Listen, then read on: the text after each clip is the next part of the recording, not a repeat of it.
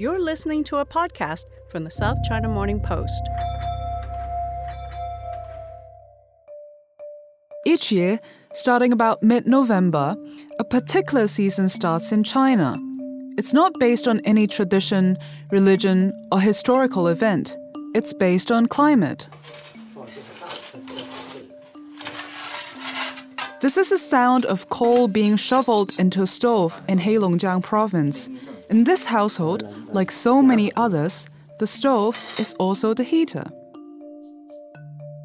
Mid November marks the start of the heating season in northern China, when centralized heating systems are switched on to provide heat to residential homes.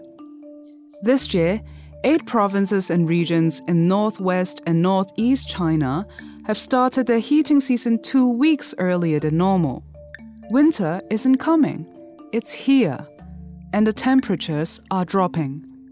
Now, the smell and taste of burning coal in winter is for many people synonymous with the city of Beijing itself. I first arrived in Beijing, my first study abroad in China, 11 years ago and that was my first impression. It was the winter heating season, and I was walking around the streets in Beijing, and you can smell it in every little side alley. That's kind of, I mean, it smells like burning coal, right? It's not a great smell, but it's the smell of, it's a, it reminds me of my first time being in Beijing, and I, I just got used to the smell and associated that smell with, with Beijing in the winter.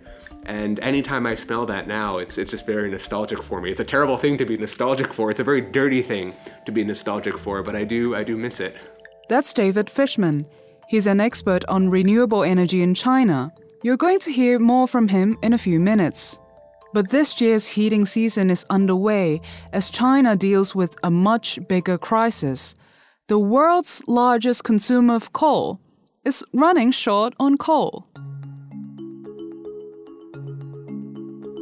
And this is causing interruptions and shortages in the supply of electricity to the factories and workshops that manufacture goods exported to the world, as well as the steel and concrete that builds China's cities and infrastructure. And of course, the lights, heating, and cooking in the homes of tens of millions of people.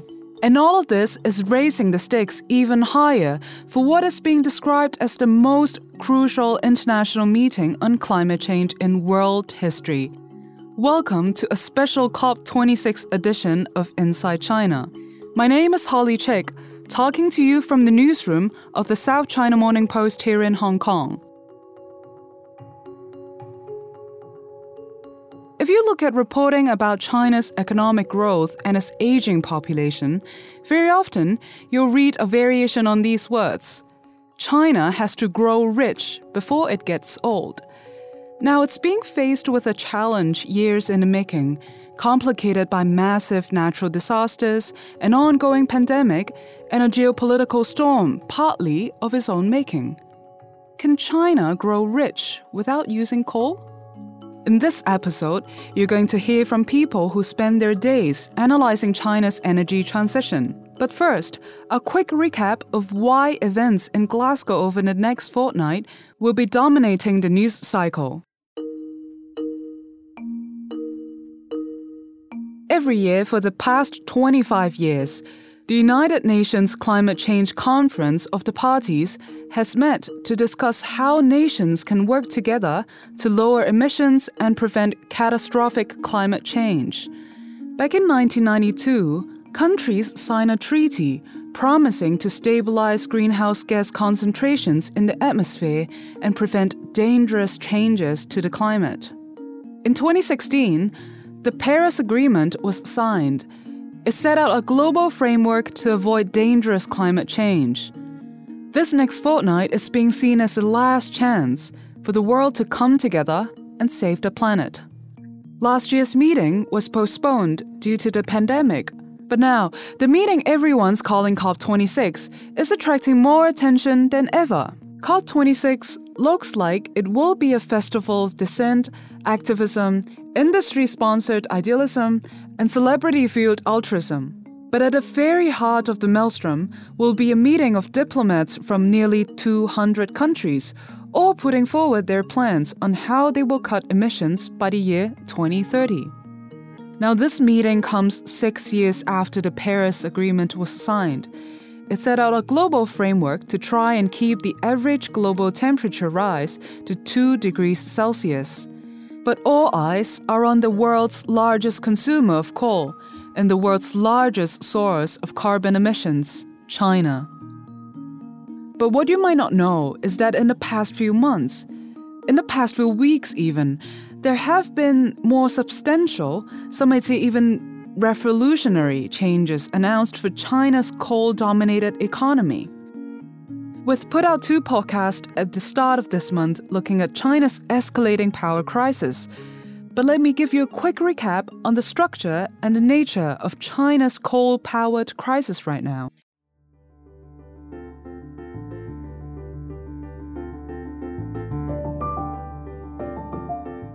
Here's how it started. China's economy is a planned economy, meaning the government set prices on certain commodities such as electricity. That's a planned economy in action. However, these power generation companies have to buy coal from the world market, which is subject to free market economics. Supply of coal goes up, prices go down. Supply of coal goes down, and demand goes up, prices go up. This year, the price of coal has gone up and up and up, thanks to a combination of factors. China mines about half the world's coal, but a combination of fatal accidents and massive floods in one of its largest coal mining regions has closed many of its mines and severely restricted supply.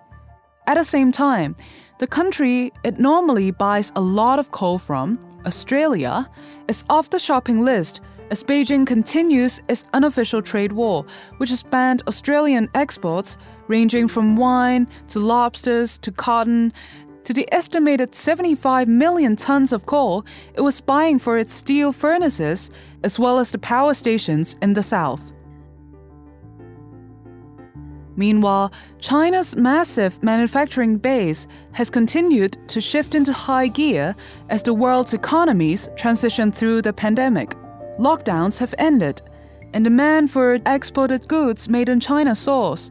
And oh, do I need to remind you that Christmas is on its way? And China's intention for COP26 have been somewhat clouded by mixed messaging in the lead up to this conference. Xi Jinping is not attending in person. He's gonna once again be delivering a speech by Zoom. And Beijing's response to the power crisis has been to announce an increase in building new coal fired power plants and a planned increase in coal production. In fact, it's been increasing approvals on new coal-fired plants since 2019, and there's been 43 new coal-fired plants announced so far this year. But the overall goal is to peak and then begin closing them down.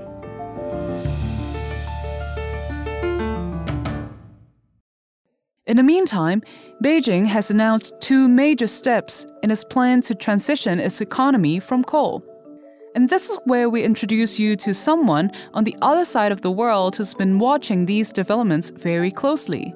I live in Norway, but I grew up in China. I lived in Norway for 18 years. This is Yan Qin, a carbon market analyst at a company called Refinitiv. She's been analyzing and advising on the European carbon market and its emission trading scheme, the ETS, since 2005. So, and what's very exciting this July is China, my home country, finally launched a national ETS, a national carbon market. So very similar to the European one that I have been working with. Uh, so that's very uh, exciting. So it's it is China's national carbon market, um, but the trading venue uh, is in Shanghai. It's hosted by uh, Shanghai uh, Environment Exchange. This covers emissions 4.5 gigatons. So actually, that's three times more than European carbon market. Why was Yan so excited? It's because the European ETS has been doing a great job, putting a price on carbon and encouraging a shift towards renewable energy. We have the numbers. Emissions has dropped massively. So European carbon market has driving significant emission reduction in the um, European, uh, mostly in European power and industry sector. Uh, so especially in the power sector, Europe has had a 16 year head start. But this July, China's first national emissions trading market opened in Shanghai, and this is what Yan sees in common. So China's new national ETS and the European ETS, they are both uh, emissions trading scheme, or we call them cap and trade. This is different from, there are many types of carbon market, but ETS uh, is what government set. We call it regulated. So government will hand out allowances. So government decide how many companies, what kind of criteria they should be covered. I mean, usually power and industry uh, companies, the big emitters, and then government hand out free allowances to them. And then by every year, uh, these companies in the carbon markets, they have to surrender enough allowances for their emissions. In Europe, the number of allowances that the government hands out each year declines. So companies will have to either reduce their emissions or buy allowances from others in the market. And this has proved to be really good at reducing emissions. But the situation is a little different on this side of the world. You might call it an ETS with Chinese characteristics. One uh, key difference between China's ETS and EU ETS uh, is that currently China's ETS has the intensity based target. So it allows emissions to rise, but only uh, aim at improving the uh, efficiency, basically improving the efficiency of all of the coal-fired power plants. And that is in contrast to the EU, where we have a declining cap, or we call declining total amount, amount of allowances. Besides differences in their trading scheme, China and Europe's market are also a little different. So in Europe this year, carbon price has doubled from 30 euro to above 60 euro. And this means in Europe has a fully liberalized power market. So this cost will be uh, fully passed through like on top of fuel cost and into the power prices to end users. And so which means power prices will carry some uh, euros of this carbon costs.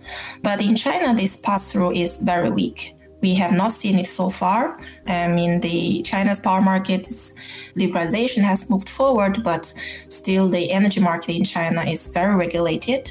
So there is very limited carbon cost pass through. So we would not see that. I think that's also part of the reason why China's traded price was around six, seven euros we have seen so far. So a fraction of what in the EU.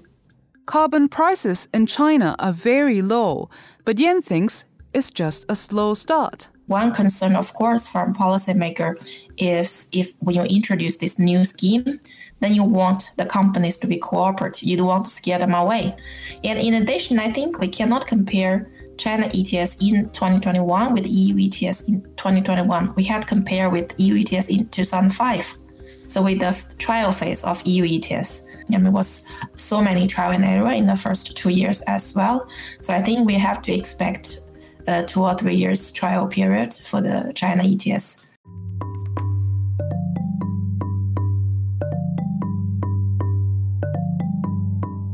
Less than three weeks ago, everything changed. On October 12th, China's National Development and Reform Commission made an important announcement, and Yan Qin was tuning in from the other side of the world to watch. Yeah, it's a big day. I woke up at 2 a.m. to listen to NDRC press conference. So I have been always wondering what's going on, why China does not have this liberalized power market that I'm working with every day. Uh, so now a big change. So NDRC announced uh, the full uh, document is called a notice on deepening coal-fired tariff pricing, and it has a few key elements.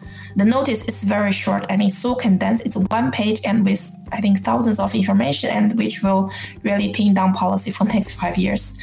And so a major change one is should get all of coal-fired power generation into the market. So they are currently 70%. And second is to enlarge the uh, range that price or market price is allowed to uh, float above or uh, below from the benchmark. So that is increased to 20%, so doubling the previous range. This was a huge development for China's strictly planned economy. The domestic market for electricity which always had its prices, or what's known as tariffs, capped. had just been told to open up to market forces of supply and demand. And third, I think this is the major change, and this is actually what I have not expected. Is really the state planner now saying we will uh, abolish this catalog tariff for industrial and commercial users.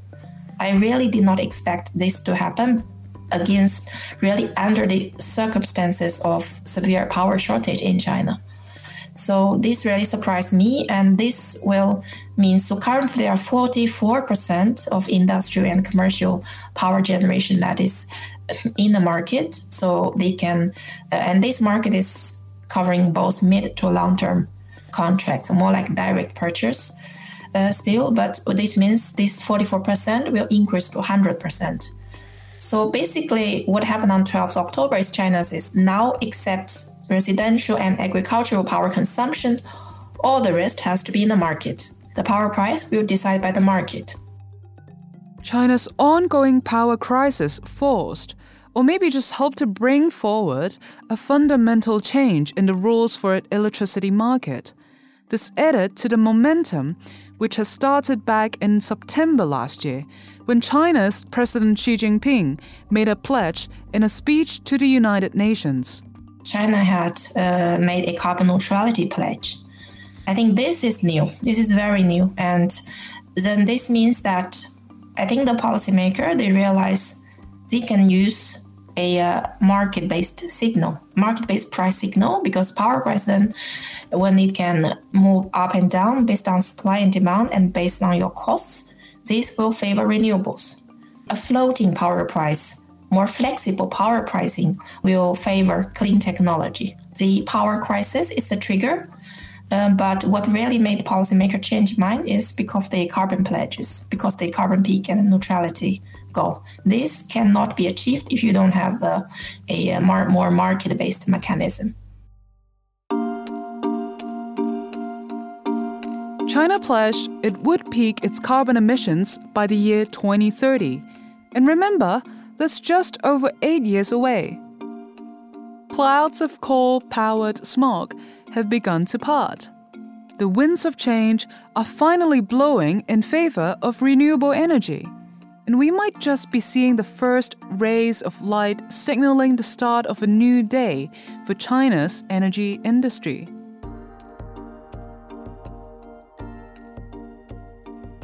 While Yan Qin was staying up late in Norway to hear a historic change in energy policy, here in Hong Kong, a fellow energy analyst was also watching developments with great interest.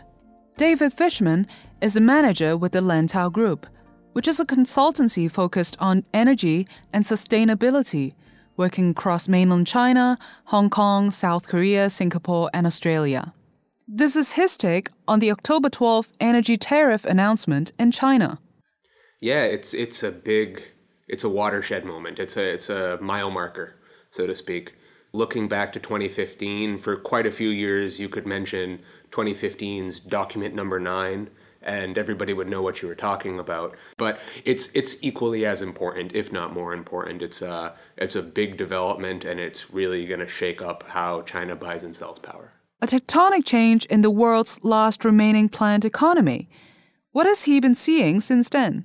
A- well, the most immediate short term effect is going to be, uh, we've already seen it actually, is the trading prices in the wholesale markets, right? We saw immediately reports out of Shandong, out of Jiangsu, that contracted volumes of power had immediately risen to meet that 20% cap that had been uh, relaxed, that had been allowed to rise. They were trading at something like 19.4, 0.8, you know, percent higher than the baseline before. So uh, obviously, immediately, we saw generators were willing to generate at that price, and power users, at least in the short term, are willing to buy at that price. In our previous podcast, we've heard that during the ongoing power outages, some people are happy to pay more for power. They just want the lights back on. David's seen a different version of this in China's manufacturing sector. Yeah, well, I mean, when you're mid production flow, you're 40% through filling a big order for your major supplier and they're asking where it is and you can't get power to your facility your your primary concern is just finishing up your receipts for the end of the year finishing up your orders for the end of the year so of course they would be willing to pay 10%, 20%, maybe 30, 40, 50% for some of those energy intensive industries. But long term, is that power price sustainable for their business? It's really hard to say. For, for some of these extremely thin margin industries where power is uh, a significant part of their cost profile, it might not be competitive anymore. And so, yeah, of course, they're going to say, turn the power back on, I'll pay whatever you need in the short term. Long term, they have to do their own calculations. So, with the change to electricity prices, how has this changed the game for renewables? Has it become a more viable option? Yeah, well, for, for a few years, you couldn't ask consumers to bear the true cost of renewable energy because it just wasn't competitive. And every every country in the world has had to deal with that in one way or another, right? You you try to subsidize the production of renewable energy and subsidize the sale of it to consumers as much as possible because if you force them to compete com, you know on a, on a cost basis of course the consumer will not choose the more expensive in many cases less reliable energy so we went from an era where we had lots of subsidies, where we had the feed in tariffs, to what we had in the last year, which was direct competition, but coal was not so expensive. In that situation, it's, it's a tough sell to build renewables. And now, where we are now, where thermal energy has become so expensive, where coal prices and natural gas prices are soaring, it's, it's ready to compete renewable energy is ready to fight in this marketplace and, and can do very well in this marketplace. So uh, all you have to do is is create a playing field that at this point doesn't even have to be tilted towards renewables. Just let them compete fairly, and in many cases in China, they'll be effectively cost competitive against thermal. So that's the consumer level. What about the big factories, the manufacturing hubs? the workshops that supply the world with cheap goods from China. How has China's power crisis affected the industrial sector? I mean, if you're a big power user right now, your immediate thought is, how can I get my lights turned back on? And if your only option is to buy coal fired power, which is expensive and being curbed and curtailed, you're saying, well, what else can I do? What are my other options? If I bought into three years of wind, can I be protected from future energy curbs? And in many cases, the answer is yes, that you actually would be protected from any issues arising next year. So they're snapping up all the available long term energy contracts one year, two year, three years, whatever is available in the wholesale markets for power supply for next year, they're going for it. And with the prices trading freely as they are, the price of wind and solar right now, if you can even get your hands on some, is pretty much close to the price. It's right at the price of coal right now. It's a it's a very much a seller's market right now. So you have wind and solar volumes, if they're available, being bid in uh, at very high prices in the wholesale markets, and consumers saying, "I'll take it, I'll buy it, I, I'll take any kind of power." But especially renewable energy looks like it might be less volatile going into 2022. So if you if you call up generators right now and you ask for quotes on renewable volumes for next year, they either give you a very high price or they say, sorry, I'm sold out. Just a day after the historic announcement from Beijing about changes to China's electricity tariff, China's President Xi Jinping made a video speech to the COP15 Biodiversity Conference in Kunming, in which he pledged that China would accelerate the development of massive solar farms being built in its deserts. But what about the domestic solar market? In the US and Australia, more and more households are installing their own solar panels to lower their electricity bills. So, what does China's solar sector look like? Is it only about the massive projects in remote areas of China? Yeah, well, China has both. They have utility scale and then behind the meter or, or rooftop PV. The utility scale projects, these are being developed, you know, 50 megawatts, 100 megawatts, big SOEs, sometimes IPPs, but mostly SOEs, way off in the desert somewhere, and connecting it back to wherever needs the power, often through UHV lines if it's really far out there in northwest China. But rooftop PV or distributed PV has really been taking off in the eastern provinces in the last few years. In fact, if you look at which provinces are top in China by capacity of installed solar, what you actually see is the eastern coastal provinces, which in the last few years have installed hundreds of megawatts, in gigawatts in some cases, of rooftop solar.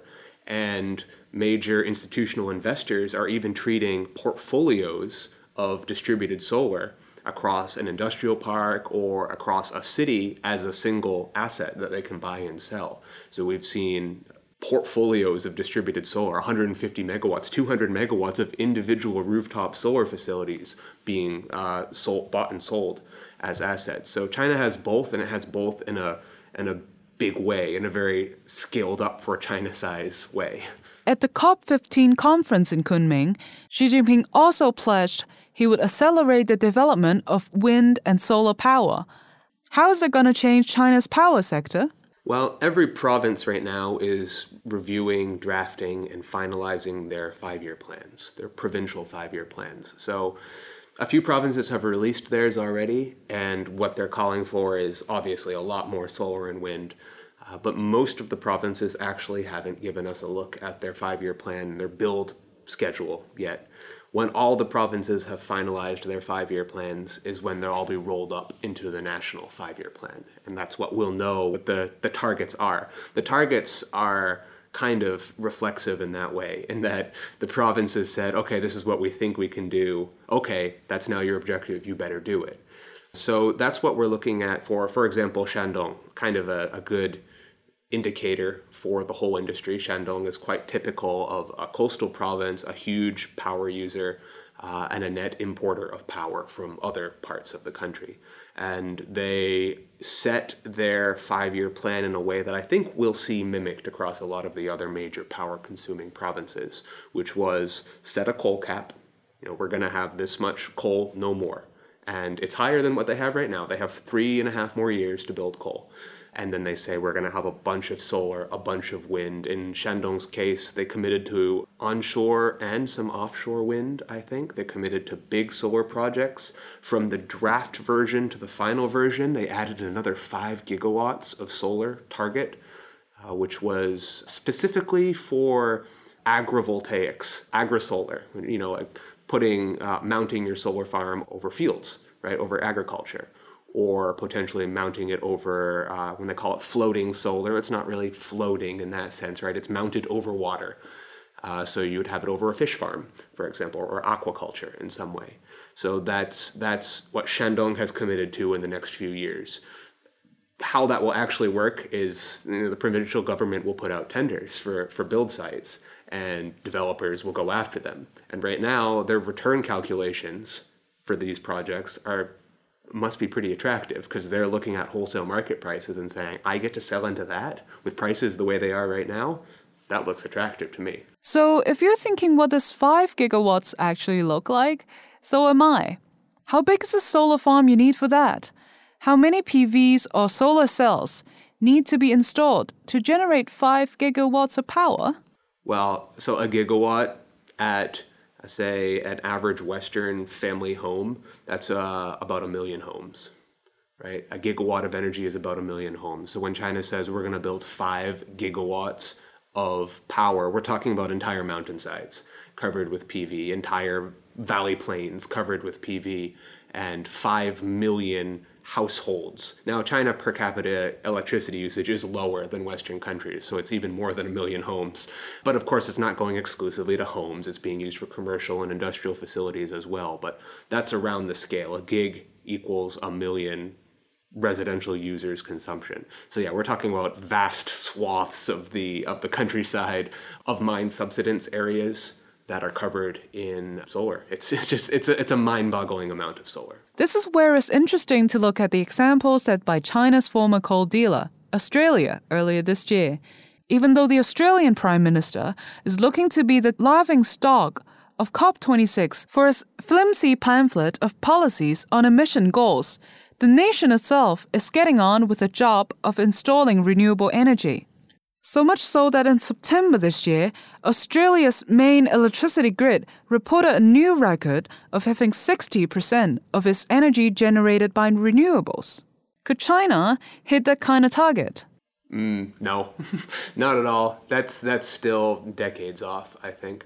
In, in, on an individual provincial basis, they're already there. Take Yunnan for example. The eighty percent of their capacity is hydro. At any given moment, most of Yunnan is being powered by hydro. Similar for Sichuan, maybe Guangxi, places with massive hydro hydropower capacity installed. They are mostly uh, running on renewables right now and all the time. And other countries around the world can do that too, like Brazil, for example. You know, they have tons of hydropower.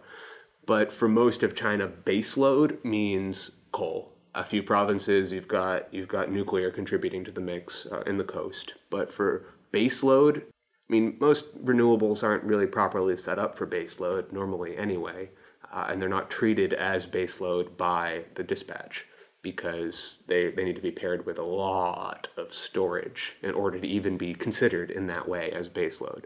So yeah, in China, baseload is still coal, nuclear, hydro, and it will be for a long time. They're setting the, the stage for being for allowing renewables to be treated as more base. Right now, for example, renewables penetration is only uh, 11, 12%, something like that in terms of the capacity mix. Yet, every new build renewable project in the country has to install storage. Depends on the province, uh, 5, 10, 15, 20% of the project's capacity must be covered by storage. Now, that does not make sense when you only have 11% penetration of renewables.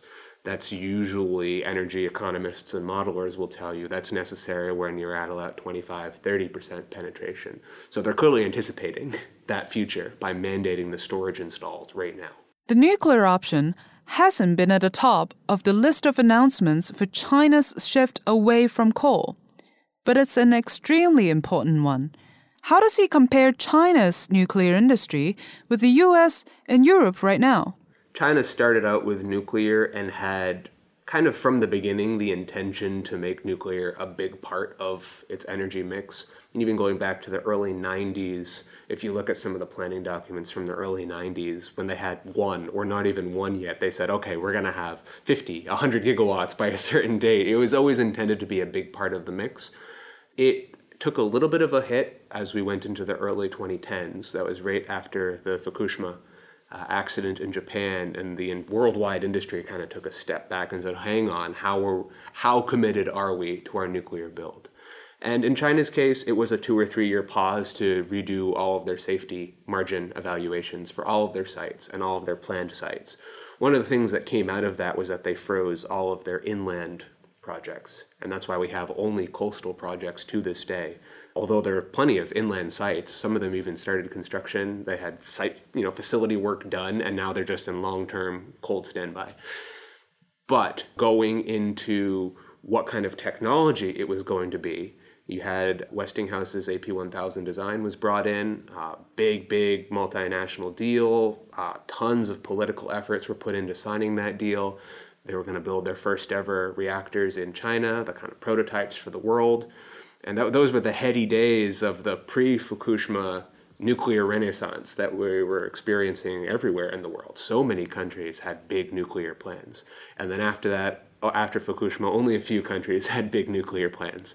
So China still had big nuclear plans. And they waited for those AP 1000s to finish, and they took a long time, and they were expensive.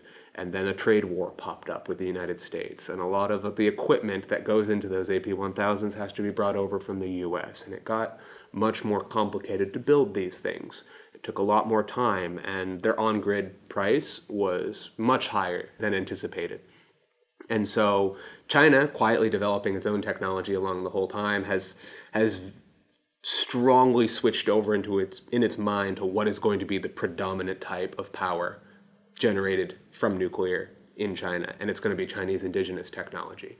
So throughout the 2010s, we saw new reactors under construction, a bunch of older technology, and those new reactors. By the end of the 2010s, however, pretty much all the old technology that was grandfathered into the pipeline had already moved through, had been constructed, had been finalized, and China said, all right, from now on, we're only building the new generation of technology, and we're mostly going to build our own.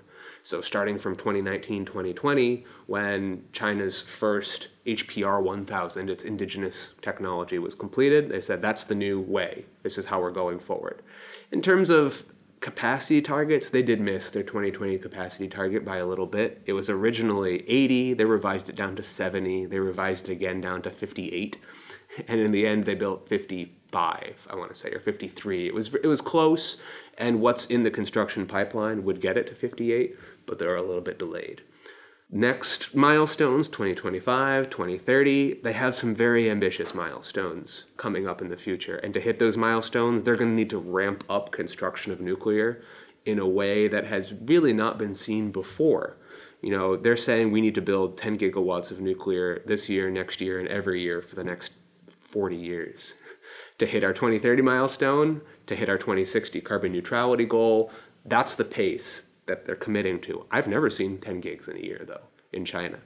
And so they're going to have to show me, they're going to have to do it one time at least for one year and show me you have the manufacturing capacity, you have the regulatory capacity, you have uh, enough nuclear engineering graduates coming out of the schools. You know, each place, each plant employs three to 4,000 people. You're going to build 500 of them? How many graduates do you have? Right? So these are the, the scale questions that China is generally pretty good at dealing with, but just I, I want to see it first. I don't think anybody makes money betting against China on big infrastructure projects, but still, I want to see it. I want to see it happen once before you convince me it's going to happen next year and every year for the next 40 years. He just mentioned Fukushima. Is 10 years enough time for people to consider nuclear power again, or at least for the conversation to be reopened? Well, I mean, we saw countries that back in the early 2010s were saying nuclear, no way, no how sneakily, surprisingly, nuclear has reemerged on their national agenda, at least as a point that they're willing to consider. We've even seen Japan, and I can't tell you, I'm not an expert on Japan domestic politics, but we saw that even Japan has built out a decarbonization plan that assumes 30 gigawatts of operating nuclear. That means restarting 20 more plants, and that seemed impossible to even mention. That would be political. I mean, maybe it still is political suicide in Japan to mention such a thing, but that was impossible a few years ago. We've seen across big chunks of Europe various countries that were strongly anti nuclear or at least had no stance on it a couple years back, pushing now to categorize nuclear as green technology under the EU framework, under the relevant EU environmental frameworks. And presumably considering plans to include nuclear as part of their decarbonization strategies. So, yeah, 10 years is enough time to put some of the skeletons back in the closet. I don't know like what the right metaphor here is, but definitely that we still everybody still remembers, the industry still remembers, of course, but that it's faded just enough from the public consciousness so that it's not so damning and not so dangerous for a politician to dare to suggest that nuclear might be part of your country's energy mix. So let's circle back and get some context here. David mentioned the average power used by Chinese households is much lower than that of a home, say, in Australia or the US. But as more and more Chinese people move into the middle class, more and more consumer devices are going to be added to their homes, and they're all gonna need electricity. So, how does he view the race between this rising affluence, the growing appetite for electric devices, and the push to find new sources of power? Yeah, you know, a, a lot of the discussion over what type of power we use and what the price we pay for power is has been centered on the commercial and industrial customers because they're the ones that are expected to take the the brunt of whatever new reality exists that residential customers have by and large been spared from any type of rate hike or any type of demand for them to change their consumption behavior. Because all of this still has to happen against the the greater political climate of Xi's common prosperity and a moderately prosperous society and asking residential users to use less power or to slow their roll on on moving into a middle class energy consumption lifestyle, right? You can say our country is 100% electrified, but for many places that means a light bulb and maybe a heating element to, to cook food on so you don't have to use biomass anymore. And that moving from there to okay, well now they're they're using washing machines, and now they're going to be charging a lot of electronic devices, and now they're going to be using electric heating in the winter instead of burning biomass. That's that's something that they're not going to ask the residential sector to shoulder the burden of. So if pain happens in the economy, it's always going to be directed at those most, in, in the eyes of the kind of public policymakers and stakeholders, those most well equipped or most expected to take the hit the commercial and especially the industrial sector. And so, yeah, that we will not allow power usage and our decarbonization drive to ever be directly felt by our beneficiaries of our other drive, the common prosperity, a moderately prosperous society, and that those two have to exist at the same time. COP26 starts this weekend and runs for 12 days. This is David's forecast for what China will bring to the conference, thanks to an unexpected document found on the Chinese internet. So, coming up for COP26 at the end of this month, uh, which Xi Jinping will not be attending. He hasn't been attending anything outside of China for, well, since the pandemic began. But a couple days ago on the Shanxi provincial government website, it appears they accidentally leaked. It, it might be falsified, but it would be a weird thing to falsify. A pre version of China's commitments for the next COP conference and it was deleted from the provincial website a couple hours later, but photocopies and scans had already made their way across the Chinese internet. And I've seen a couple, and some interesting new commitments were added to that. And if it turns out those are exactly the commitments that we see at the end of the month, maybe it was supposed to be a big surprise. But a couple interesting commitments that 2025 will be the peak and plateau of China's oil usage, which had previously just never been mentioned before so the oil peak, that 2060, more details on what 2060 carbon neutrality looks like, that it will be specifically 80% non fossil. And so there's still 20% fossil in the mix in 2060, and it has been neutralized in some way. It has been canceled out in some way. And I don't know what you how you do that. You plant a bunch of trees or something, but that's the that's the the big plan. And then there was a third item banning the use of dispersed or, or free coal. Uh, what you'll see in a lot of smaller Chinese cities, especially in the north in the winter, is chunks of coal being used for, for residential heating, and that will be completely prohibited. Also, some more granular details about the coal phase out. It's still going to be a 2025 coal peak, but that we will be accelerating the decrease of use, accelerate the decrease of coal so that whatever was going to be the ramp down to 2025, it will ramp down faster, I guess. So, those were some of the more interesting things from this strangely leaked document that went out and then was officially deleted, but there are still copies floating around on Chinese internet right now. It was dated at the end of September, so it looks like an internal work plan that has been already sent around to the provinces for them to consider and prepare for in anticipation of an official announcement at, the end of this month for what would be China's new NDCs. So, what about after COP26? Well, uh, well, I'd love to see that they're gonna do exactly what they said in that supposedly leaked document. I mean, it, those those goals were not super ambitious versus what was already on on the table.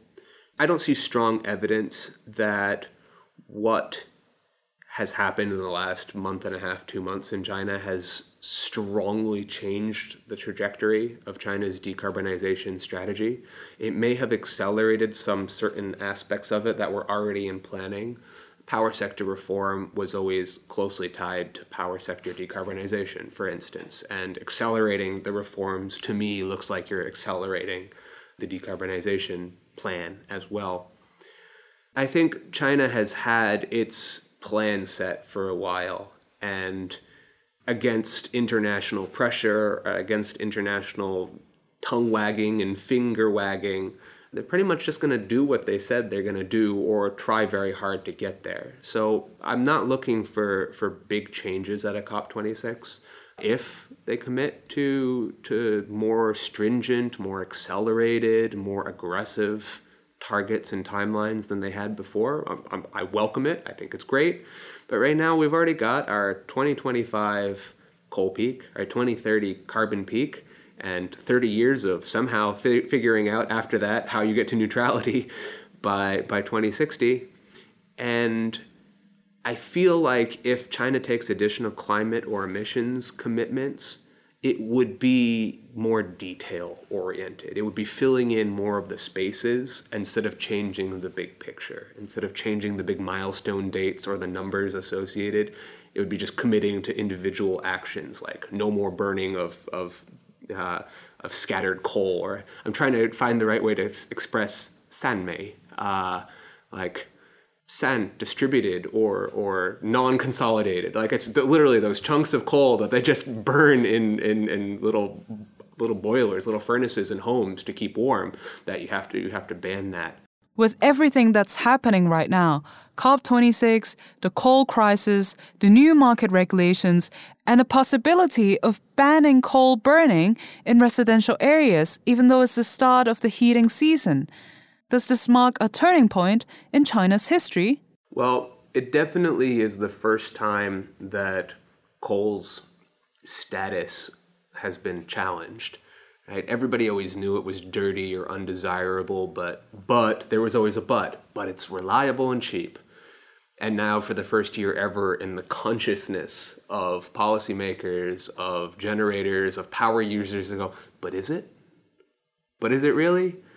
It could get expensive. It could be unreliable. Mismanagement of coal supply, and certainly it, there was mismanagement of coal supply, could lead to coal being expensive and unreliable. Well, that, that stinks.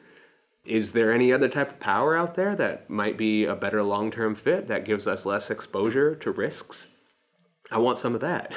Contract me for some some renewables. Contract me for some nuclear, because I, I know how much it's going to cost year after year after year. And it's unreliable, sure, but I even when it's unreliable, I know how much that costs.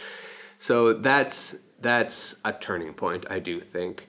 And that the reforms that have been put into place reflect reflective of the, the new zeitgeist, I think. I guess that maybe that's redundant. Zeitgeists are always current, right? There is no new zeitgeist, but it is reflective of something that wasn't possible before or that just wouldn't have made sense to a lot of people before. That's David Fishman from the Lantau Group. And that's all we have for the first part of our coverage of the COP26 conference in Glasgow. You can read all of our analysis, our deep dive features, our reporting of the conference, the related geopolitics, science, and technology at our website, scmp.com. My name is Holly Chik. Thanks for listening. Bye for now.